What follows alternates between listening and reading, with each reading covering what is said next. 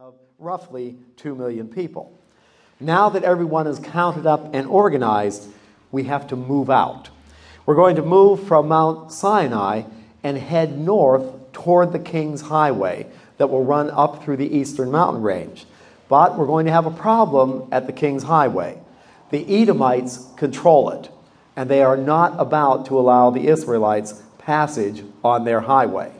So we enter Numbers chapter 11 at verse 1.